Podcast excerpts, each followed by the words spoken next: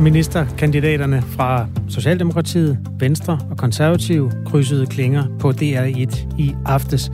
På sidelinjen sidder blandt mange andre Lars Løkke Rasmussen, formand for Moderaterne, og kan øh, få ret stor indflydelse på, hvem der løber med magten, og kan vel også øh, få noget af magten selv, hvis valget falder sådan heldigt ud, øh, set i hans optik. Lars Løkke Rasmussen er med i Radio 4 morgen om godt 10 minutter. Vi glæder os til at interviewe ham. Hvis du har input, kan du altid skrive til os på nummer 1424. Vi skal også øh, omkring et øh, nyt forslag, fordi hvis det står til et politisk flertal i Folketinget, så skal Mohammed-krisen nu være obligatorisk stof i folkeskolen. Det kan jeg i Radio 4 fortælle her til morgen, at øh, SF går sammen med Blå Blok, og er altså klar til at danne et flertal for det her øh, blå beslutningsforslag. Den øh, historie runder vi også her i den øh, kommende time. Men øh, inden det, så skal vi altså til en øh, tv-debat, som øh, udspillede sig i går, og en afløber deri. Statsminister Mette Frederiksen, hun sagde nemlig sådan her. Og jeg, jeg, jeg åbner for løndiskussionen. Jeg har stor respekt for den danske model, men hvis ikke vi anerkender, at løn og arbejdsvilkår i den offentlige sektor spiller en rolle, så fortsætter vi af en vej, og den er forkert for men, vores samfund. Sådan lød det altså øh, blandt andet fra øh, statsminister Mette Frederiksen i gårsdagens statsministerduel. Men øh, præcis hvem der bør have mere i løn i den offentlige sektor, vil Mette Frederiksen ikke uddybe. Selvfølgelig skal jeg ikke stå i aften og sige præcis, hvem det er, der skal have en højere løn. Fordi her bliver vi selvfølgelig nødt til at gøre det ordentligt, ansvarligt, øh, og i de balancer, der skal være på vores arbejdsmarked. Men jeg tror at alene det, at vi anerkender som ansvarlige politikere, at dem, der arbejder derude, og som har nogle hårde og vigtige job i vores offentlige sektor, at deres løn- og arbejdsvilkår er vigtige. Det gør fordi det der er jo designet til at stikke folk blå i øjnene. Det er jo designet til, at nu kan alle i hele vores sundhedsvæsen sige, jamen det er sikkert mig. Sådan lød det altså i uh, den her tv-debat, der var imellem de tre statsministerkandidater i går aftes på øh, DR.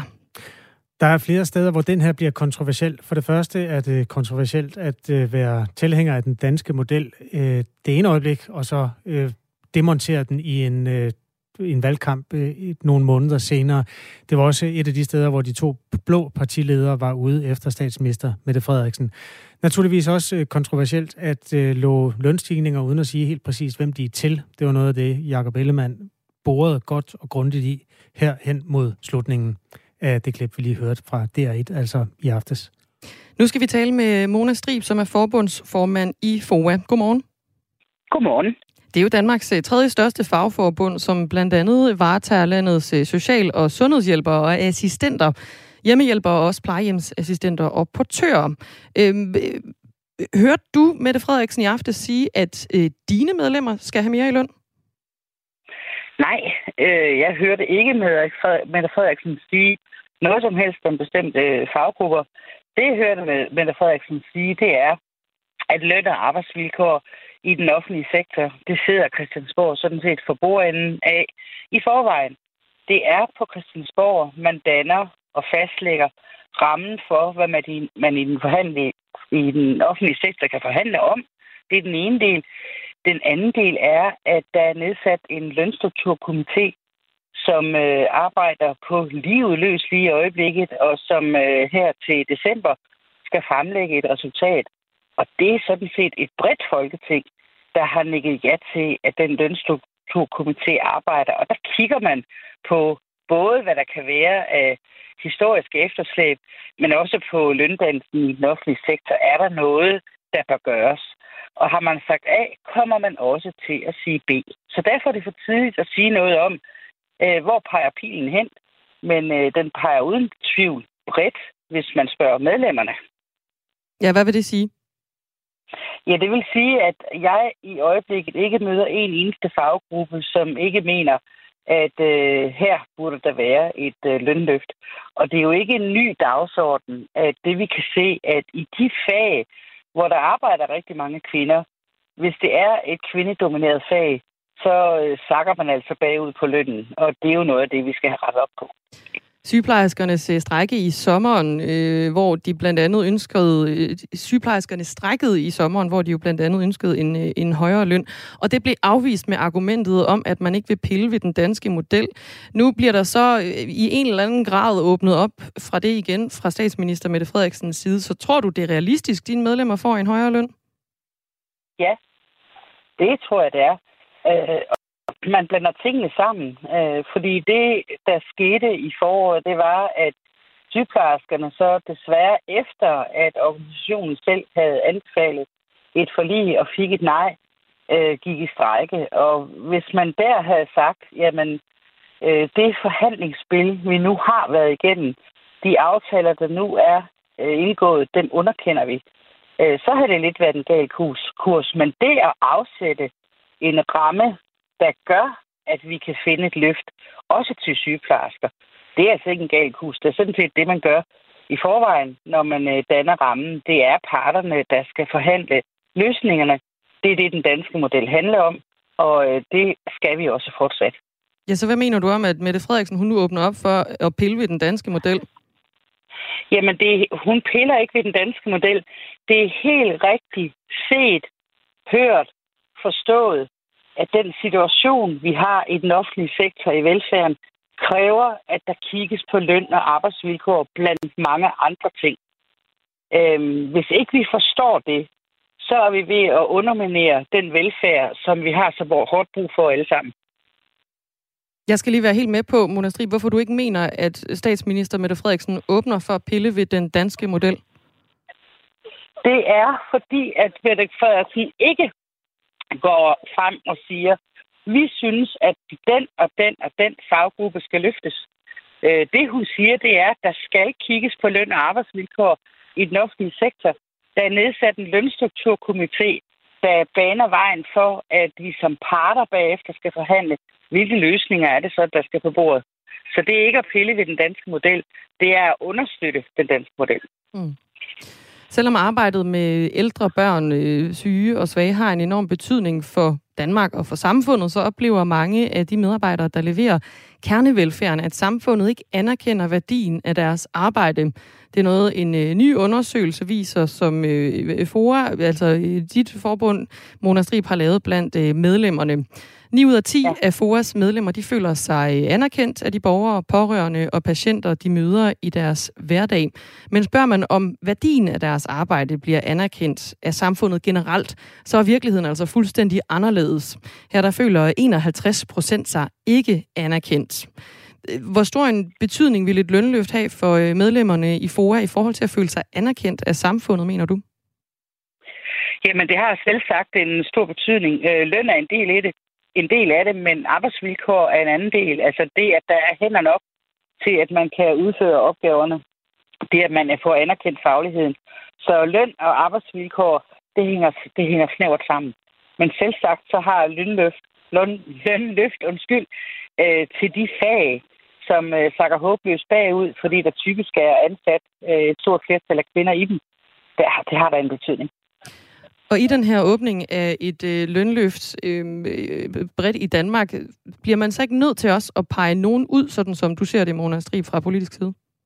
Nej. Det er ikke politikernes opgave at pege nogen ud. Det er politikernes opgave at sørge for, at der er en økonomisk ramme, som vi kan forhandle om. Det har altid været Christiansborgs opgave. Det er fortsat Christiansborgs opgave og det, de skal få øje på, det er, at der simpelthen er behov for, at man får givet et løft, sådan at vi som parter kan forhandle løsninger, som også løser nogle af de strukturelle udfordringer, vi har. Det er nemlig ikke muligt inden for den eksisterende ramme. Men så kan man jo risikere, at man kommer til at smøre øh, de penge meget, meget bredt ud. Vil det ikke være federe at øh, målrette pengene Jamen, det er rigtigt, at man kunne risikere, at øh, parterne satte sig ned og smurte tyndt ud. Men det er jo derfor, vi har en lønstrukturkomité, der arbejder. Og når den lønstrukturkomité er færdig, så vil det være ganske tydeligt, hvor er det, der er nogle udfordringer. Og så er vi som parter selvfølgelig forpligtet til at øh, følge det, og ikke bare sprede ud som et tyndt lastryns nu forestiller jeg mig, at du mener, at det netop er, øh, er FOAs medlemmer, der fortjener et, øh, et løft, Mona Strib, øh, forbundsformand i netop FOA. Hvorfor mener du, at øh, dine medlemmer fortjener et lønløft? lønløft? Jamen, det er både de medlemmer, der er i FOA, det er også i andre organisationers medlemmer. Det er medlemmer, der leverer den velfærd, der faktisk er samfundets kit. Det gør de hver eneste dag. Det gør de i alle timer på døgnet. Øh, det, det handler om både hverdag og jul og påske og pinse og aften og nat. Og vi er så dybt afhængige af, at vi har en velfærd, der sikrer, at øh, det her samfund det kører smurt, og at vi som fællesskab tager hånd om, at vi sætter sundhed og ældrepleje og børnepasning øh, højt på dagsordenen. At vi også gerne vil have folkeskoler, hvor vi får veluddannede børn. Det kan vi ikke lukke øjnene for. Vi skal have en velfærd, der hænger sammen. Og derfor kan der være rigtig mange svar på, hvor er det, der skal ligge særlige lønløft. Men alle organisationers formænd vil selvfølgelig stå ude på trappen og sige, særligt mine medlemmer fortjener et løft. Men lad os nu vente på, at den lønstrukturkomité bliver færdig, så vi også har noget, der er savligt og objektivt begrundet. Så hvis vi nu kigger særligt på øh, din gruppe af medlemmer, Mona Strib, øh, så vil øh, Kenneth Fischer gerne vide, hvor meget øh, de vil have konkret dine medlemmer i lønløft. Jamen i, så, i samme øjeblik, vi stiller medlemsgrupperne op på række, og jeg vil bare sige, at der er 101 fagtitler i FOAs organisation. Der er 48 sådan faggrupper, hvis vi stiller dem op på række og række, så kan jeg love dig for, at alle kommer til at overbyde hinanden. Øh, så det er virkelig en dum debat. Altså, jeg hører lige fra 10.000 mere i måneden, 5.000 mere i måneden, 2.000 mere i måneden, 1.000 kroner mere i måneden. Det, det er meget forskelligt, hvad der kommer af bud. Lige så tilfældigt som hvis du går ud på gaden og spørger der. Så det er ikke en måde at diskutere det her på. Den måde, vi skal diskutere det her på, det er, Lønstrukturkomiteen kommer til at fremlægge analyser og bud på, hvad er det, der bør ske, så skal der afsættes en ramme til, at det kan ske. Den skal mm. parterne forhandle om. Vi afventer øh, forhandlingerne. Mona Strib, du skal i hvert fald have tak, fordi du var med i Radio 4 morgen. Forbundsformanden i øh, FOA, der jo er Danmarks tredje største fagforbund, og som blandt andet varetager landets øh, sosu- og sundhedshjælpere og assistenters interesser, ligesom øh, hjemmehjælper, plejehjemsassistenter og portører. Klokken er øh, næsten 18 minutter over 8.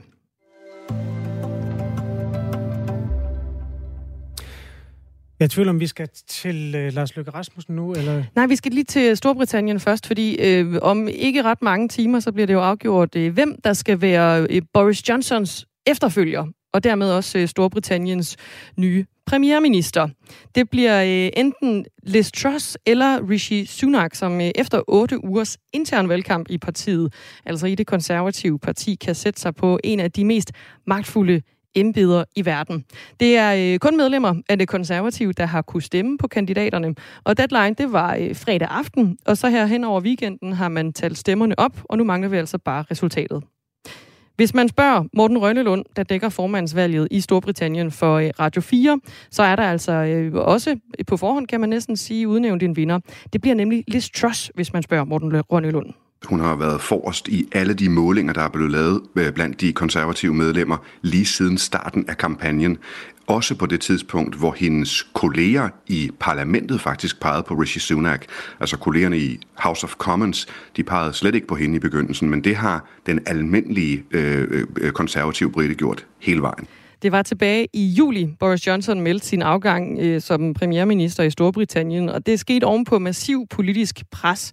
Og efter flere ministre gik af øh, på grund af øh, Johnsons fejl og skandaler, det var jo primært i forbindelse med øh, fester i det, der blev omdøbt til Drowning Street, øh, som var i strid med covid-19-reglerne.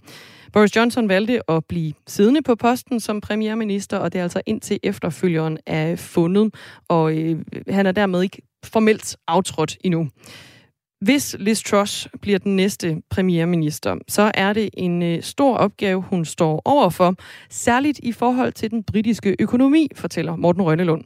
Det er blevet så dyrt at være almindelig brite, at der er rigtig mange, der ser frem til en vinter, hvor de overvejer at slukke for varmen. Altså, Øh, og det er ikke et farverigt billede. Der er mange britter, der overvejer at slukke for varmen og slet ikke have den udgift og simpelthen pakke sig ind i, øh, i, øh, i dyner. Så dyrt er det blevet. De kalder sig energifattige, og der er rigtig mange af dem, og det rager helt op i middelklassen. Så det er en løsning på det, der bliver noget af det første, hun skal have fat i.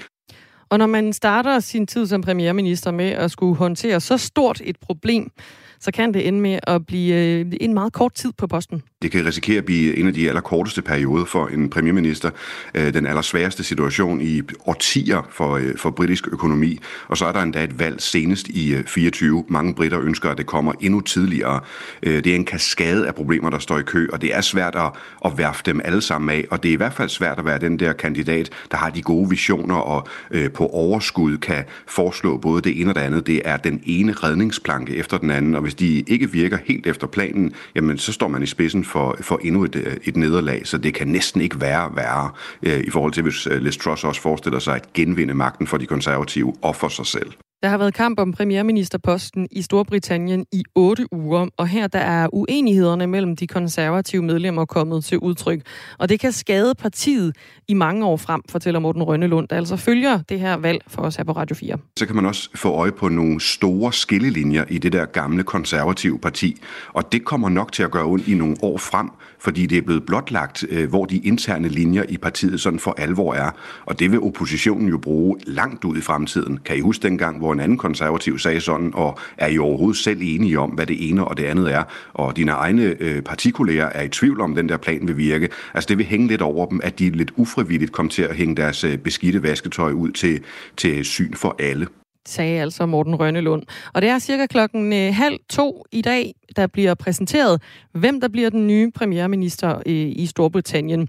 Øh, Morten Rønnelund, han peger jo i hvert fald på øh, Liz Truss, og hvis du vil høre mere om hende, så har Radio 4's udenlandsprogram Verden kalder i den seneste episode lavet et portræt af hende. Det kan finde i, findes i Radio 4's podcast-app. Klokken er 22 minutter over 8. I går begyndte valgkampen, da de tre statsministerkandidater fra Socialdemokratiet, Konservative og Venstre mødtes i en duel, eller trilog hedder det vist, på DR1. Man, man skal overholde loven, og det skal man også, hvis man er statsminister. Og det gjorde du ikke. Altså, det, det er jo sådan set det, vi kritiserer. Og må jeg så ikke lige sætte to ord på det nationale kompromis, som bliver nævnt før? Men jeg synes faktisk, I skal svare på spørgsmålet. Jo, jo, jo, I vil ikke have gjort det, eller hvad? Må, må jeg godt lige? det nationale jeg kan godt forstå, kompromis... At svare, fordi mange jeg, danskere sidder Jeg, jeg vil meget tænker... gerne svare på det bagefter. Jeg vil bare lige kritisere dig for noget andet inden. øhm. Ja, øh, der var fyret op under blandt andet Mink-sagen, da de her øh, Mette Frederiksen, Søren Pape Poulsen og Jakob Ellemann Jensen øh, mødtes til en en øh, debat om, hvad, hvordan de vil forvalte magten, hvis de skulle få den, øh, når det her valg, som jo altså ikke er udskrevet endnu, det er overstået. Det kommer om senest ni måneder. Med på øh, sidelinjen, kan man sige, det politiske øh, landskab, der sidder også partiet Moderaterne og deres folketingsmedlem Lars Løkke Rasmussen, som endnu ikke har til, tilkendegivet, hvem man vil indgå et eventuelt regeringssamarbejde med, hvis man skulle få de afgørende mandater. Lars Løkke Rasmussen, godmorgen. Godmorgen. Du så debatten i går. Gav den der et, øh, et, et fingerpeg om, hvem du har mest til fælles med? Nej, altså, vi har rigtig meget fælles med, med, med de tre partier, der står der. Altså, fordi de er jo hver især med en nuance, som de nu taler rigtig op, fordi der skal være valg lige om lidt jo i virkeligheden øh, kære sig om det samfund, vi lever i, og gerne gøre det bedre. Ikke? De var enige om, at vi skal gøre mere ved psykiatrien, vi skal gøre mere ved sundhedsvæsenet, vi skal gøre noget ved inflationen, vi skal give en håndtrækning til folk, der kommer til at slås med store energipriser hen over vinteren. Altså, det, det er jo så fornuftigt, ikke? Og alligevel så står de så og, og skændes, øh, og vi fik jo aldrig rigtig sådan nogen bud fra nogen af dem på, hvordan får vi det her til at lykkes. Altså, der var det her kæmpe slagsmål om, at hvis man tager den konservative økonomiske politik, så skal man fyre 40.000 i den offentlige sektor sagde statsministeren med henvisning til et svar, som lige er tryllet frem fra Finansministeriet. Det samme svar viser, at hvis man følger hendes egen politik, så skal der fyres 11.000 i den offentlige sektor, og ja, 40 er flere end 11.000. Men pointen er jo bare, at vi står jo et fælles sted, hvor vi simpelthen har brug for at gentænke den måde, vi har indrettet os på, hvis vi skal have hænderne til at række i en situation, hvor der bliver flere ældre og færre på arbejdsmarkedet. Og derfor burde vi jo samles øh, hen over øh, midten om en regering Danmark, som tager hånd om at løse nogle af de store øh, udfordringer frem for bare at tage konflikterne op. Når tre partiledere står over for hinanden, så er der jo en kamp om terrænet, øh, både mellem rød og blå, og så faktisk også mellem blå og blå. Det har vi ikke været vant til. På sidelinjen, øh, bliver jeg ved med at sige, der, der står så, øh, var det lilla, I var? Jeg kan ikke engang huske det. Jamen altså, vi er, vi er ingen farve. Jeg er født farveblind. Altså, okay. Nå, men, nok. men det er jo sjovt, at du selv bruger det der udtryk sidelinje og sådan noget, fordi det viser måske også, hvad det er for sådan en mere demokratisk udfordring, vi står overfor. Og jeg er helt med på, at det her kan lyde... Jamen, jeg var også udefra, at du ikke var med i debatten, så tænker jeg, at det var sidelinje i den sammenhæng. Ja, ja, og det er da måske også et problem. Altså, fordi der stod så tre partiledere i går i tv's bedste sendetid, som ifølge de sidste meningsmåling repræsenterer under halvdelen af den danske befolkning. Og når du siger, at vi ikke har været vant til noget med to blå kandidater før, så er det jo ikke rigtigt. Altså, øh, indtil 1998, der havde vi slet ikke statsministerdueller i Danmark overhovedet. Det var noget, Venstre og Socialdemokratiet opfandt for at tage opmærksomheden, og det var smart fundet på. Det foregik nogle store haller. Det gjorde det også i 2001. Så købte medierne det ind, og fra 2005 og frem efter, der har medierne så bidraget til, at øh, folketingsvalget i Danmark i virkeligheden ikke er et folketingsvalg, men et statsministervalg. Og det er det ikke. Altså, vi har ikke et statsministervalg i Danmark. Vi har et folketingsvalg. Der er 15 partier, der stiller op. Det handler om at vælge mellem deres idéer, og så er det Folketinget, der bagefter skal finde ud af, hvem skal være den fremmeste blandt lige mænd, altså hvem skal være statsminister.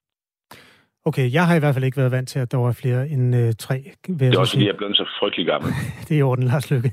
Øh, vores lytter, Vindmølleingeniøren, han har både fulgt med i den debat, der udspillede sig i går, og også øh, følger interesseret, hvor det er, moderaterne vil placere sig. Han skriver til os, det er super fedt, at du holder dig åben angående, om du vil lægge dine mandater til en rød eller blå regering. Jeg sidder desværre og frygter, at det er spil for galleriet, så du kan afpresse blå blok for mere, end dine mandater kan retfærdiggøre, og at du reelt ikke ser en mulighed for, at du kan give Mette Frederiksen dine mandater. Kan du love, spørger han til sidst, at du sagtens kan pege på Mette Frederiksen? Jamen prøv lige at høre, altså det er jo ikke en, en, en strøtanke, der er opstået i mit hoved. Altså i sidste folketingsvalg, der gik jeg ud og rakte en hånd hen over midten. Den blev slået af med et øh, slag. Og det er jo tankevækkende, at hende, der slog den af dengang, hun nu er den eneste af de tre, der var der i går, som sådan set omindeligt tøvende, nu forholder sig åben til den samme idé. Og det kan jo hænge sammen med, at hun nu selv har prøvet at sidde i statsministeriet i tre år og have den her følelse af, at Danmark er mere udfordret, end vi går og taler om til daglig. Og øh, vi kommer aldrig rigtig ind på at få fundet sådan de tunge svar, fordi øh, mm. politik er på speed. Øh, debatten flytter sig dag for dag. Vi udelukker ikke nogen på forhånd. Altså, men, øh, men jeg har jo også helt ærligt sagt, at øh, der er en udfordring med den ledelsesstil, som øh, Mette Frederiksen har lagt for dagen de sidste tre år. Det har været ekstremt øh, egenråd. Men Lars Løkke Rasmussen, dengang du var statsminister, kan jeg huske, da der var vel et halvt år tilbage til valget skulle komme, der var jeg vært på P4. Der lavede jeg også et interview med dig, hvor jeg stillede det spørgsmål. Det var inden bogen Befrielsens øjeblik kom, øh, Kirsten Jakobsens bog hvor, hvor du rækker den der hånd frem, som du kalder det. På det tidspunkt, der sagde du, at SV-regering, det har vi jo prøvet, det, det vil du ikke rigtig ind i der. Mm. Så kommer der så sådan en bog, lige inden øh, valget skal gå i gang. Var det egentlig seriøst ment dengang? Ja, det var 100% seriøst ment. Øh, og, øh, og den bog... Hvad ville du have gjort, hvis du ikke havde læst bogen så? altså, det er jo en mærkelig måde at lave politik på, at man skriver en bog, er det ikke? Nej, det synes jeg faktisk ikke. Altså, fordi når jeg valgte dengang at skrive en bog, så var det fordi, at så længe jeg var statsminister for en, øh, en trepartiregering, så kunne jeg jo ikke gå øh, åbne ud i det åbne rum og flirte med tanken om, at i virkeligheden så skulle vi drive tingene anderledes. Altså enten er man statsminister for en regering, eller så er man ikke. Og når jeg valgte at, at, at lægge de her tanker frem i en bog, der kom i valgkampen, så var det jo netop for at kunne vise, at det ikke var en tanke, jeg havde fået i valgkampen. Altså fordi bogen blev ikke skrevet i valgkampen, den blev skrevet før valgkampen. Så jeg valgte det her analoge værktøj for egentlig at eftervise, at det her ikke var en strøtank, der var opstået, fordi nu var der valgkamp. Det var en, der havde modnet sig hos mig over tid. Og den er bare blevet bekræftet. Altså alt, det jeg har set i den her valgperiode, fordi vi har set skyggesiden ved at have en ekstrem egenrådig regering, Øh, og det er jo rigtigt, at der indgås mange aftaler hen over midten. Sådan har det altid været. Men det handler ligesom kun om den ene side af mønten. Se nu for eksempel det her højt besungne nationale kompromis. Det er jo fint, at man sætter sig og bliver enige om, at vi nu skal styrke forsvaret og leve op til vores NATO-målsætning. Men der kommer så en regning på 18 milliarder kroner, mm. som man overhovedet ikke forholder sig til. Altså som man overhovedet slet ikke forholder sig til. Og som i virkeligheden gør, at, øh, at det meste af det her såkaldte råderum, vi har i dansk økonomi, det er brugt på det. Og derfor er der brug for, at partierne finder sammen, ikke kun om at skrive regninger ud. I går var det så psykiatri og elafgift og sundhed, men altså også finder sammen om at finde ud af, hvordan skaffer vi øh, ekstra ressourcer, hvordan gør vi Danmark rigere. Undskyld, jeg kapper dig af her, Lars Lykke, men det er fordi, der er nyheder om et øjeblik. Det var sådan lidt et ja-nej-spørgsmål fra vindmølleingeniøren. Altså, kunne du i din vildeste fantasi finde på at pege på Mette Frederiksen så, hvis du skal vælge mellem ja og nej? Ja, altså i min vildeste fantasi, ja. Men det er ikke noget, der ligger meget øh, nemt for mig. Men vi udelukker ikke nogen ting på forhånd. Tak fordi du var med. Tak fordi du Henrik Møring har nyheder. Klokken er blevet halv ni.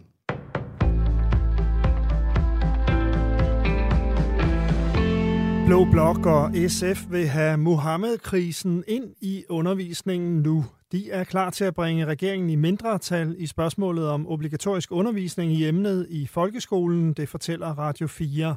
Hvis regeringen ikke leverer et forslag, danner partierne flertal udenom, siger SF's undervisningsordfører Jakob Mark. Mohammed-krisen, det er noget, der vækker mange følelser ud lokalt, og hvor mange lærere øh, føler sig så truet, at det tør de simpelthen ikke undervise i eller fortælle, tør fortælle om. Og vi troede egentlig i SF, at det var alle partier, der hurtigt øh, kunne se sig i at finde nogle gode løsninger, der kunne pakke op om de lærere. Men der har regeringen altså været lidt langsom, og derfor er vi indstillet på at gå sammen med de blå partier for at sørge for, at der sker noget, øh, som kan passe bedre på lærerne. Der er flertal for et blot beslutningsforslag fra december, der pålægger regeringen at gøre undervisningen i Mohammed-krisen obligatorisk i folkeskolen. Undervisningsmaterialet skal laves af Folketinget, og sikkerheden på skolerne skal i samme ombæring opdateres. Nye borgerliges undervisningsordfører Mette Thiesen har også mistet tålmodigheden. Jamen, jeg synes, det har været under al kritik. Altså, det her, det var jo, at, øh, at man simpelthen har sjoflet det her meget, meget, meget vigtige emne. Øh, man har indkaldt til møder, som er blevet aflyst, øh, og det er jo derfor, vi også øh, siger, at nu, øh, nu stiller vi simpelthen regeringens stolen for døren. Så må vi bringe dem i mindretal øh, på det her område, øh, men nu skal der ske noget.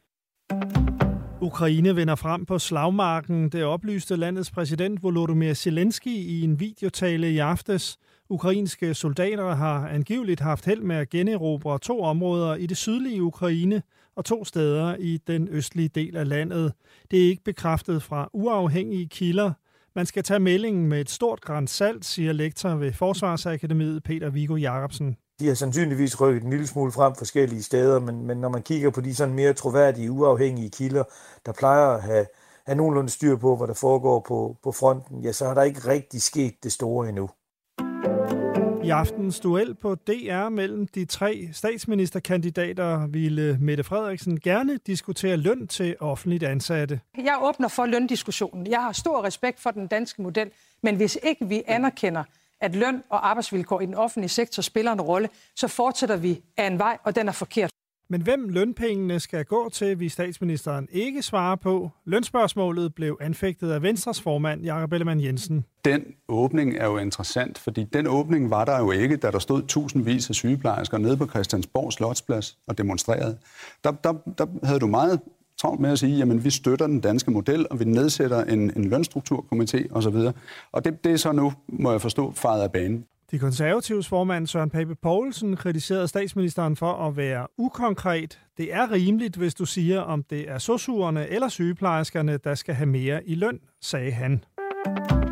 Storbritanniens udenrigsminister Liz Truss er storfavorit til at blive premierminister i Storbritannien i eftermiddag. Den anden bejler til posten, tidligere finansminister Rishi Sunak, er langt bagefter i målingerne. Et stort flertal af medlemmerne i det konservative parti vil efter alt at dømme stemme på Liz Truss, vurderer journalist Morten Rønnelund, der dækker valget for Radio 4. Hun er lykkedes med fra start af at signalere en klassisk konservatisme, som medlemmerne har ønsket.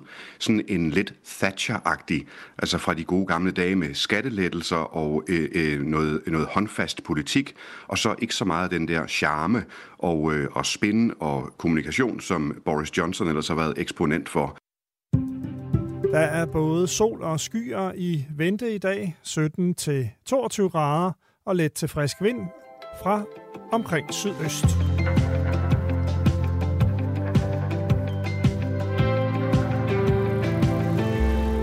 Steve fra Næstved hørte med i interviewet med Moderaternes formand og enlig øh, folketingsmedlem. Lars Løkke Rasmussen, der jo stillede sig øh, villig til at indgå i en form for regeringssamarbejde hen over midten. Det var, en det var noget med ud i den vildeste fantasi. Så kunne han godt øh, se det for sig, ikke? Jo, altså det var i hvert fald den del, der handlede om Mette Frederiksen. Ja. Nå, om Steve fra Næstved, han skriver, at det eneste, der er tankevækkende er, når man vil arbejde hen over midten, det er, når man er bagud i målingerne. Det galt Lars sidst, og det gælder Mette nu. Det er så åbenlyst. Lars har pludselig også meget imod valgshows, men han bade gerne i den opmærksomhed de sidste gange, skriver Steve.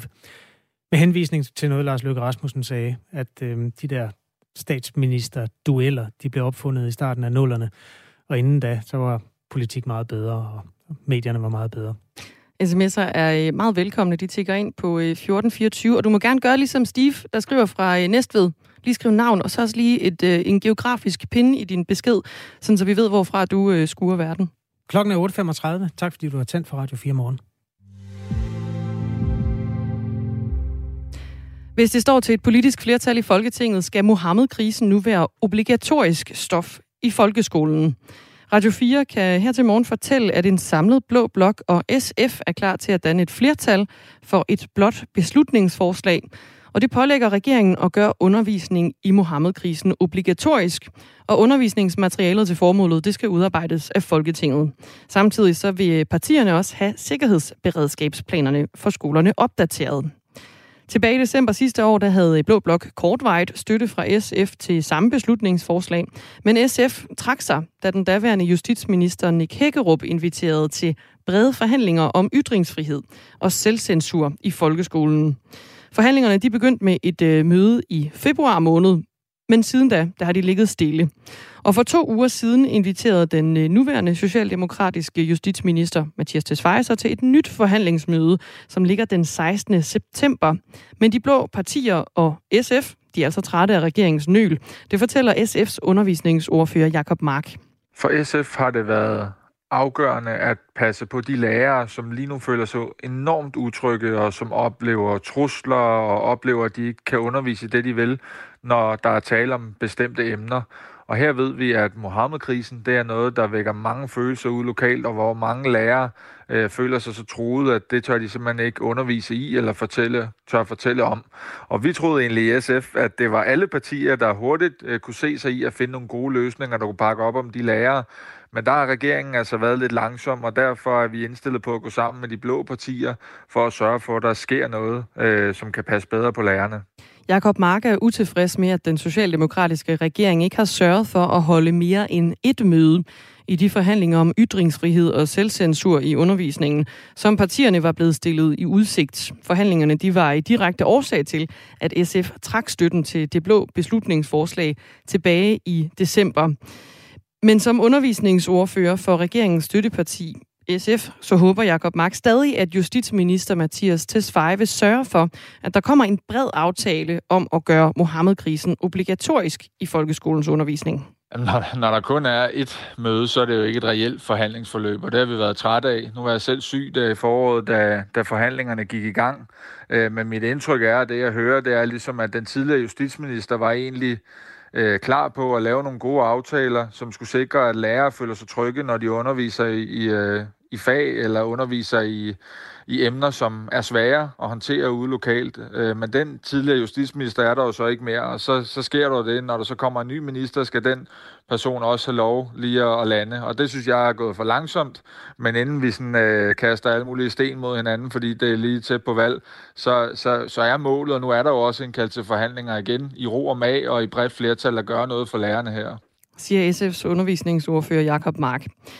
Det er nye borgerliges undervisningsordfører i Mette Thiesen, der nu står klar til at genfremsætte det her blå beslutningsforslag på vegne af de blå partier. Og med SF's støtte, så vil man altså bringe regeringen i mindretal. Hvis justitsminister Mathias Tesfaye ikke fremlægger en færdig pakke, der matcher beslutningsforslaget på mødet i Justitsministeriet 16. september. Mette Thiesen mener, at det er helt nødvendigt, at politikerne nu går ind og dikterer, at alle elever i folkeskolen fremover skal undervises i Mohammed-krisen så drejer det her sig grundlæggende om, at der er øh, simpelthen er nogle steder i Danmark, hvor der er lærere, der ikke kan undervise det her, fordi der er nogle, øh, lad os være fuldstændig ærlige, øh, muslimer, som ikke bryder sig om, at man viser Mohammed-tegningen øh, i undervisningen. Og det må aldrig være nogen være, nogensinde være sådan, at der er nogle steder i Danmark, hvor der er nogle lærere, som er nødt til at udsætte sig selv for selvcensur øh, i undervisningen, og ikke kan undervise i et ekstremt øh, vigtigt emne, som eksempelvis øh, Mohammed-krisen. Øh, og det var sådan set også derfor, vi øh, fremsatte fremsat det her beslutningsforslag på vegne af Blå Blok i øh, ja, for et år siden, øh, og hvor vi var lige ved at få det vedtaget, men hvor SF desværre sprang i målet. Øh, så øh, indkaldt øh, regeringen til forhandlinger, og det er der bare overhovedet ikke kommet noget som helst ud af. Nye Borgerlige ser gerne, at Jyllandspostens 12 Mohammed-tegninger bliver en obligatorisk del af undervisningen i Mohammed-krisen, sådan som beslutningsforslaget går på. Men det vil SF altså ikke støtte, og derfor så er Mohammed-tegningerne ikke med i beslutningsforslaget om at gøre Mohammed-krisen til obligatorisk øh, i undervisningen i folkeskolen. Derfor så er øh, spørgsmålet, hvilken forskel beslutningsforslaget reelt vil gøre for lærerne og den undervisning, eleverne i folkeskolen kommer til at få, hvis det bliver vedtaget. Det, det kommer til at betyde, det er, at der er nogle lærere, øh, der står ude, nogle undervisere, der står ude øh, på skolerne, og som har øh, den danske, det danske folketing bag sig i forhold til at undervise i det her. Som du selv nævner, så er der undersøgelser, der viser, at, øh, at der er nogen, der simpelthen er utrygge ved det. Øh, og det vil jo være meget forskelligt fra skole til skole. Øh, det kommer fuldstændig an på, hvad det er for en sammensætning i øvrigt af børn og forældre, der er på de her skoler.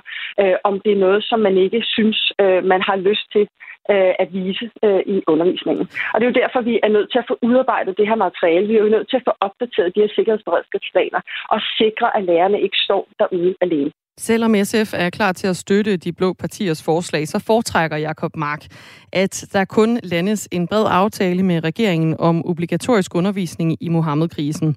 Ellers så er der risiko for, at der går endnu længere tid, før forslaget bliver en realitet, siger han. Hvis nu de ikke lægger en færdig pakke frem, som vi ikke kan nå at forhandle færdig på en time, som det er indkaldt. Normalt så varer forhandlinger jo af flere omgange, så vil Mette Thiesen så lægge et beslutningsforslag frem. Og hvis vi så stemmer det igennem, og det synes jeg jo, at man skal, fordi ellers så kommer I jo efter os, jamen så er resultatet så, af det, at Mathias Tesfaye på ny skal indkalde til forhandlinger. Så Mette Thiesen ender jo med, at øh, forhandlingerne trækker ud, fordi hun stiller det beslutningsforslag, for så skal man ligesom have i gang i en helt ny forhandling. Så jeg håber bare på, at vi nu får nogle ordentlige forhandlinger i gang, der kan skabe noget tryghed ude hos de lærere, der har problemer, øh, og blive enige om det. Og Mette Thiesen tror altså heller ikke selv på, at de kan nå at få behandlet beslutningsforslaget i Folketingssalen inden et kommende folketingsvalg. Nu fremsætter vi det her beslutningsforslag. Jeg kan godt være lidt bekymret over, at, øh, at øh, vi ikke når at få det vedtaget endeligt øh, inden et kommende folketingsvalg. Men som sagt, det er jo kun Mette Frederiksen, der ved, hvornår der bliver valgt. Så nu fremsætter vi det her beslutningsforslag, hvis ikke regeringen handler på det her. Fordi vi vil i hvert fald helt sikkert stadigvæk stå bag lærerne og sikre, at de ikke skal udtrykke ud i undervisningen. Siger undervisningsordføreren for Nye Borgerlige, Mette Thiesen.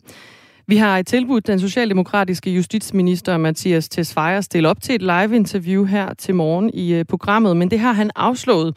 I stedet så har han sendt os et skriftligt citat. Ytringsfrihed er et vigtigt emne. Alle lærere skal føle sig frie og trygge i deres undervisning. Samtidig er der tale om et emne, som rejser en lang række spørgsmål, herunder af udenrigspolitisk og sikkerhedsmæssig karakter. Emnet fortjener derfor også en grundig behandling, hvor alle relevante perspektiver bør inddrages. Vi drøftede det på, øh, drøftede på det indledende møde de udenrigs- og sikkerhedspolitiske perspektiver. På næste møde inddrager vi skoleledernes og lærernes perspektiver, lyder det altså fra øh, justitsminister Mathias Tesfaye. Klokken er 17 minutter i 9. Du lytter til Radio 4 morgen. Vi gjorde det! Missionen på Radio 4 er taleradio, der handler. Vi kan godt lide at gøre noget. Ja! Yeah. Ikke? Ikke bare tale. Fra mandag til torsdag kaster Amalie Bremer og Tony Scott sig over en ny mission. Vi to taler jo meget. Mm-hmm. Og så har vi en handlende kraft. Ja, ja. Nå, sådan har vi fordelt det. Som er reporter, Rasmus. Ah! Når det rigtig bliver svært, så siger vi, og nu stiller vi over til dig, Rasmus. det skal du gøre. Lyt til missionen mandag til torsdag fra 15 til 17. Radio 4 taler med Danmark. Dagmar, jeg har givet dig et billede af en by. Den er cirka 8 kvadratmeter. Lille bitte by. Miniputby. Det er en Lego-by. Det er... Øh... Ja, den hedder Stotsville, kan jeg allerede afsløre. Det er en fiktiv by. Stotsville, okay. Der er en masse øh, huse, der er noget gult, noget rødt. En vindmølle, der mm. står og øh, troner midt i det hele. Mm. Og også en eller anden form for Paris og jul, eller sådan en lille tivoli af en art. Ja. En svævende togbane, har jeg også lyst til at sige. Ja, der er øh, lidt af hvert. Det er simpelthen en Lego-by, som man kun kan drømme om. Og det er der nogen, der har gjort så meget, at de har stjålet den. Nej. Så det her, det er faktisk en efterlysning. Oh. Manden, der har bygget den, han hedder Tim Allwell. Han bor i øh, Ohio, staten Ohio, mm. i det, det må være nordøstlige USA, ved siden af Pennsylvania deroppe.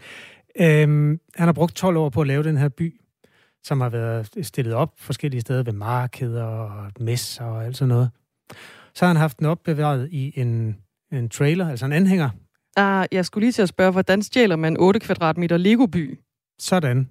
Du stjæler en trailer. Simpelthen. Og det er ikke en flad trailer, som vi kender den hjemme fra Parcelhushaven. Det er altså sådan en, en anhænger. Jeg bruger det amerikanske mm. ord trailer. Har du set den? Altså, du har ikke set den, vel? Jeg har ikke set den her, øh, altså ikke, hvornår blev den stjålet? Øh, hvornår er den han, sidst set? Jamen, han skrev om det for fem dage siden på sin Facebook-side, og han har bedt sine venner over hele verden om at øh, dele det med medierne, og bede medierne sætte fokus på det her. Og derfor, øh, Tim Allwell, hvis du hører med lige nu og forstår et ord af, hvad der bliver sagt, øh, vi vil gerne hjælpe dig med at finde din Legoby jeg ved ikke, om vi skal give den videre til missionen, fordi vi har immer væk kun kvarter tilbage i Radio oh, 4 det kan godt være. Ellers er der selvfølgelig en hel uge nu til at hjælpe med at finde uh, Tim Allwells Lego-by. Det han ved er, det skriver han, at uh, den der anhænger blev stjålet, og den blev i øvrigt siden brugt, fortalte politiet ham, til at uh, lave et andet indbrud, og så uh, køre 20 koster væk i. Okay, så man har stjålet traileren, anhængeren, med mm. den her Lego-by, ja. fjernet Lego-byen og brugt traileren til et nyt indbrud? Ja, det fremgår ikke lige, om Lego-byen var i, da man okay. brugte uh, anhængeren til det, men uh, anyway. Mm. Øhm, grunden til, altså jeg har fået den her via en mellemmand, fordi han vil også meget gerne have, at den bliver efterlyst i Legoens moderland, som jo er Danmark. Ja, det er klart. Og man bliver en lille smule stolt uh, midt i alt uh, sovefuldheden over, at Stotswill er væk, over at uh, Lego fylder så meget. Altså jeg har lige været i USA, der er faktisk sådan nogle steder på værtshuse, hvor der står Lego-huse og sådan noget. Det er et uh, kulturelt eksportsucces, som rækker ud over det økonomiske. Lego er absolut en, øh, en ting, det er da helt klart. Nå, men hermed jo faktisk en øh, efterlysning i Radio 4 morgen. Ja, har, du, du har du set den her øh, Lego-by? Den er 8 kvadratmeter cirka. Der er en vindmølle og en forlystelsespark, en monorail og en øh, almindelig togbane. Henvendelse til Tim Allwell på Facebook. Ja, tak.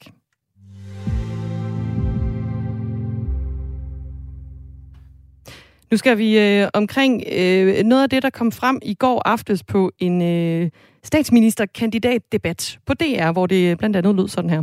Og ja, ja, jeg åbner for løndiskussionen. Jeg har stor respekt for den danske model, men hvis ikke vi anerkender, at løn og arbejdsvilkår i den offentlige sektor spiller en rolle, så fortsætter vi af en vej, og den er forkert for men, vores samfund. Ja, Mette Frederiksen åbnede altså diskussionen om lønninger i det offentlige i gårdsdagens statsministerduel på DR1, hvor hun stod over for Jakob Ellemann Jensen og Søren Pape Poulsen. Men helt præcist, hvem der skal have mere i løn i den offentlige sektor, det ville statsministeren ikke uddybe. Selvfølgelig skal jeg ikke stå i aften og sige præcis, hvem det er, der skal have en højere løn. Fordi her bliver vi selvfølgelig nødt til at gøre det ordentligt, ansvarligt, øh, og i de balancer, der skal være på vores arbejdsmarked. Men jeg tror alene det, at vi anerkender som ansvarlige politikere, at dem, der arbejder derude, og som har nogle hårde og vigtige job i vores offentlige sektor, at deres løn- og arbejdsvilkår er vigtige. Det gør fordi det der er jo designet til at stikke folk blå i øjnene. Det er jo designet til, at nu kan alle i hele vores sundhedsvæsen sige, jamen det er sikkert mig. Mette Frederiksen fik dog nævnt landets sygehuse. Jamen, så kan jeg jo lige gentage, jo, det at det handler om at sikre nogle bedre løn- og arbejdsvilkår, blandt andet på landets sygehus. Der arbejder sygeplejerskerne. Grete Christensen er formand i Dansk Sygeplejeråd. Godmorgen. Godmorgen. Hvad tænkte du, da du hørte statsministeren sige sådan her under debatten? Jamen, jeg tænkte, at det er rigtig godt og vigtigt, at øh, tør tage løn i deres mund. At det er et øh, helt tydeligt signal ude i sundhedsvæsenet i dag, at øh, den manglende løn, særligt til vores grupper, har gjort, at øh, vi er på randen af et kollaps i, i øh, sundhedsvæsenet. Og det skal der gøres noget ved, og det starter med løn. I stod jo på Christiansborg Slotsplads og demonstrerede. Øhm, hvor statsministeren havde alle chancer for at, at gøre noget for at hjælpe jer med den løn. Hvordan har du det med, at det første er her i valgkampen, at den fremstrakte hånd kommer, og altså forudsat, at det er jer, hun tænker på? Jamen, vi opfordrede jo kraftigt til, at øh, de øh, satte øh, en pulje af allerede øh, sidste år. Øh, det var der ikke lydhørhed for. Øh, vi har fortsat presset, og det er min helt klare oplevelse, at, øh, at nu bliver der lyttet til det, og, øh, og det, der så er vigtigt, det er, at øh, man får det gjort tydeligt, hvad det er for en øh, sum, hvad det er for en pulje, som øh, politikerne ønsker at sætte af, som vi som forhandlere efterfølgende kan forhandle om. Ja, det var ikke særlig tydeligt. Hun sagde sådan her. Selvfølgelig skal jeg ikke stå i aften og sige præcis, hvem det er, der skal have en højere løn. For... Øhm, hvad får dig til at tro, at det er sygeplejerskerne? Jeg tror, bekymringen omkring, øh, hvad det er, der sker i øjeblikket med vores sundhedsvæsen. Øh, jeg hørte også øh, Jacob Ellemann være meget optaget af, at der mangler så mange anestesisygeplejersker. Vi kan nævne mange andre grupper, som der mangler mange af. Øh, og samlet set, så er vi i en situation, hvor man øh, i øjeblikket rekvirerer vikarsygeplejersker for overhovedet at kunne dække øh, det daglige pres, der er. Så øh, selve udfordringen i vores sundhedsvæsen siger mig, at øh, man vil ikke komme udenom også at tænke om sygeplejersker. Er det nok, øh, det hun siger her, til at I i Dansk Sygeplejeråd føler jeg hørt, og måske sådan internt, hvis I til jeres medlemmer, at øh, hun, hun har fat i noget? Altså, det er måske den vej, man skal kigge, hvis man har flere penge? Vi har sammen med medlemmerne øh, lagt et, øh, et enormt pres på øh, alle politikerne over de sidste mange år øh, for at gøre opmærksom på den øh, alvorlige situation, der er.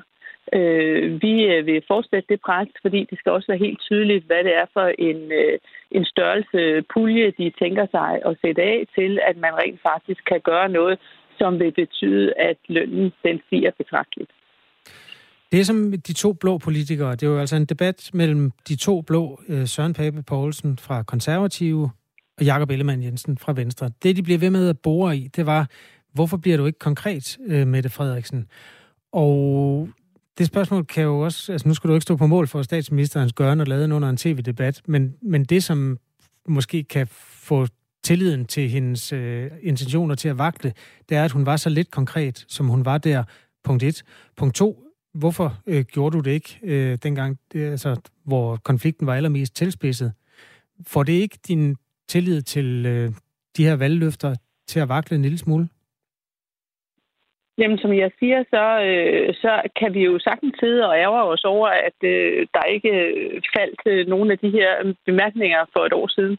Øh, det kan vi ikke bruge til noget. Situationen i sundhedsvæsenet er blevet meget værre siden da. Vi har masser af patienter, der venter i øh, ikke bare øh, uger, måneder, men også år på at få deres behandling.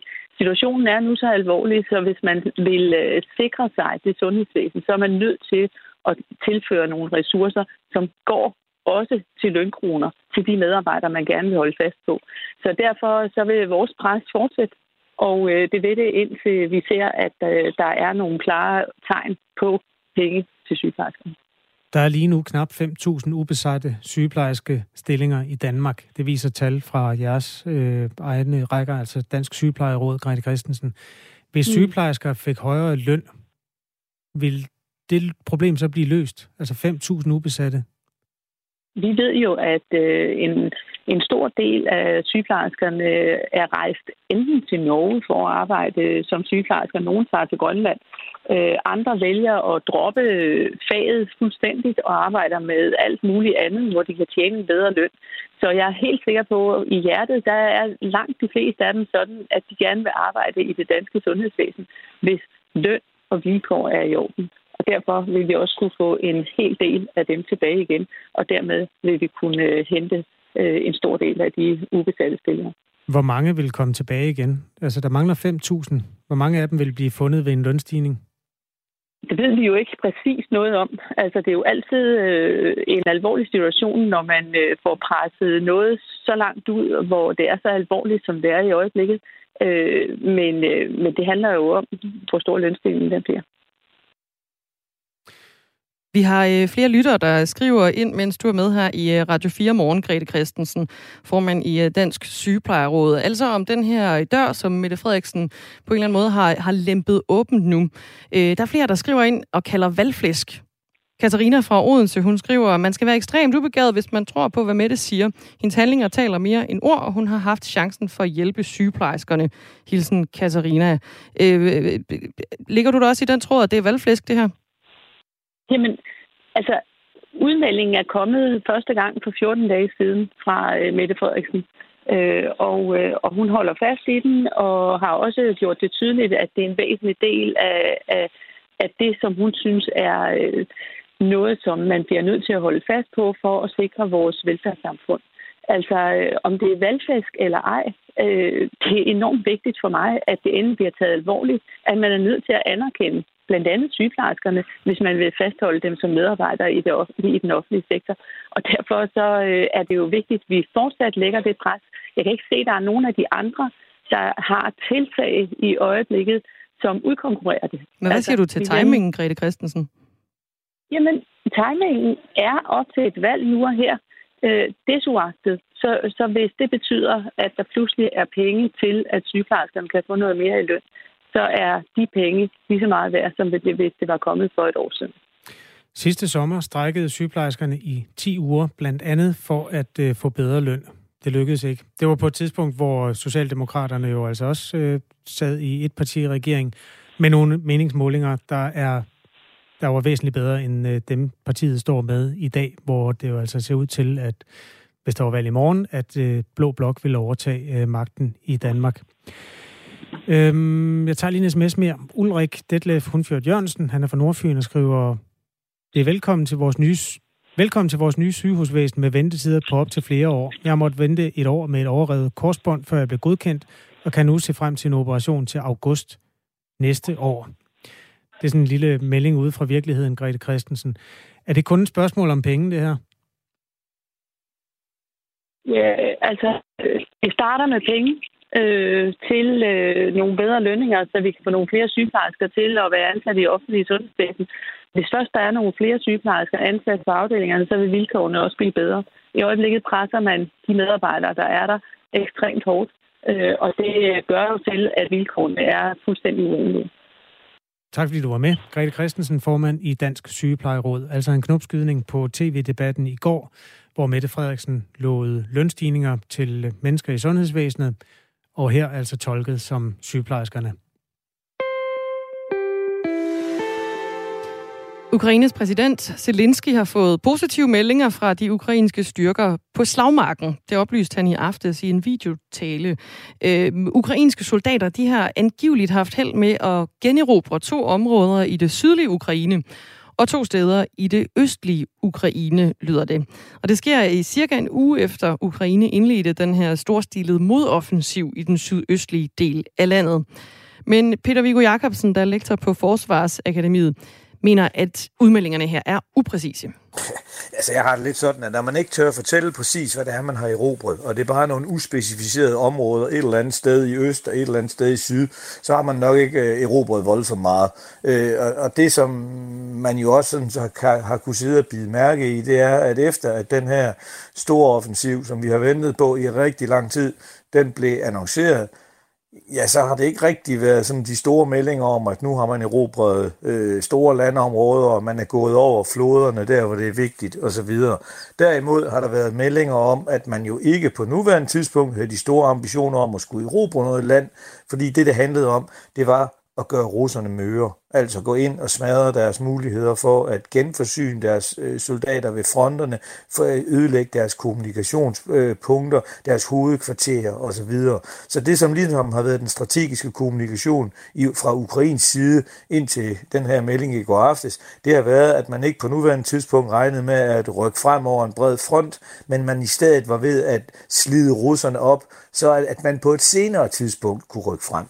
Og det er ikke en skyttegravskrig, mener Peter Viggo Jacobsen, den der foregår i Ukraine. Jeg vil kalde det en krig, hvor ingen af parterne for alvor er i stand til at skubbe modparten øh, baglæns. Altså flytte fronten der, hvor den er. Så fronterne har ligget relativt stille. Russerne prøver stadigvæk at, at, at, at skubbe fremad i, i, Don, i Donbass-regionen, hvor de ikke har erobret det, som Putin har sat sig som mål, at man vil have begge, begge regioner. Og det er ikke lykkedes. Der er det lykkedes ukrainerne at få dem bremset, således at de ikke rigtig kan rykke afgørende frem. Og jeg synes stadigvæk, det er også det generelle billede nede ved Sortehavet, hvor ukrainerne så har proklameret den her store offensiv.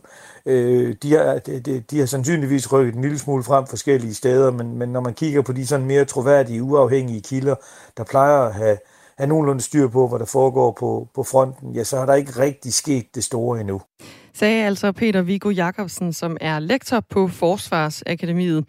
Og det er særligt i øh, Donetsk og Luhansk regionerne i de sydøstlige Ukraine, at kampene mellem russiske og ukrainske styrker er øh, foregået. Det her det var altså på en melding fra Zelensky om, at det går godt for Ukraine.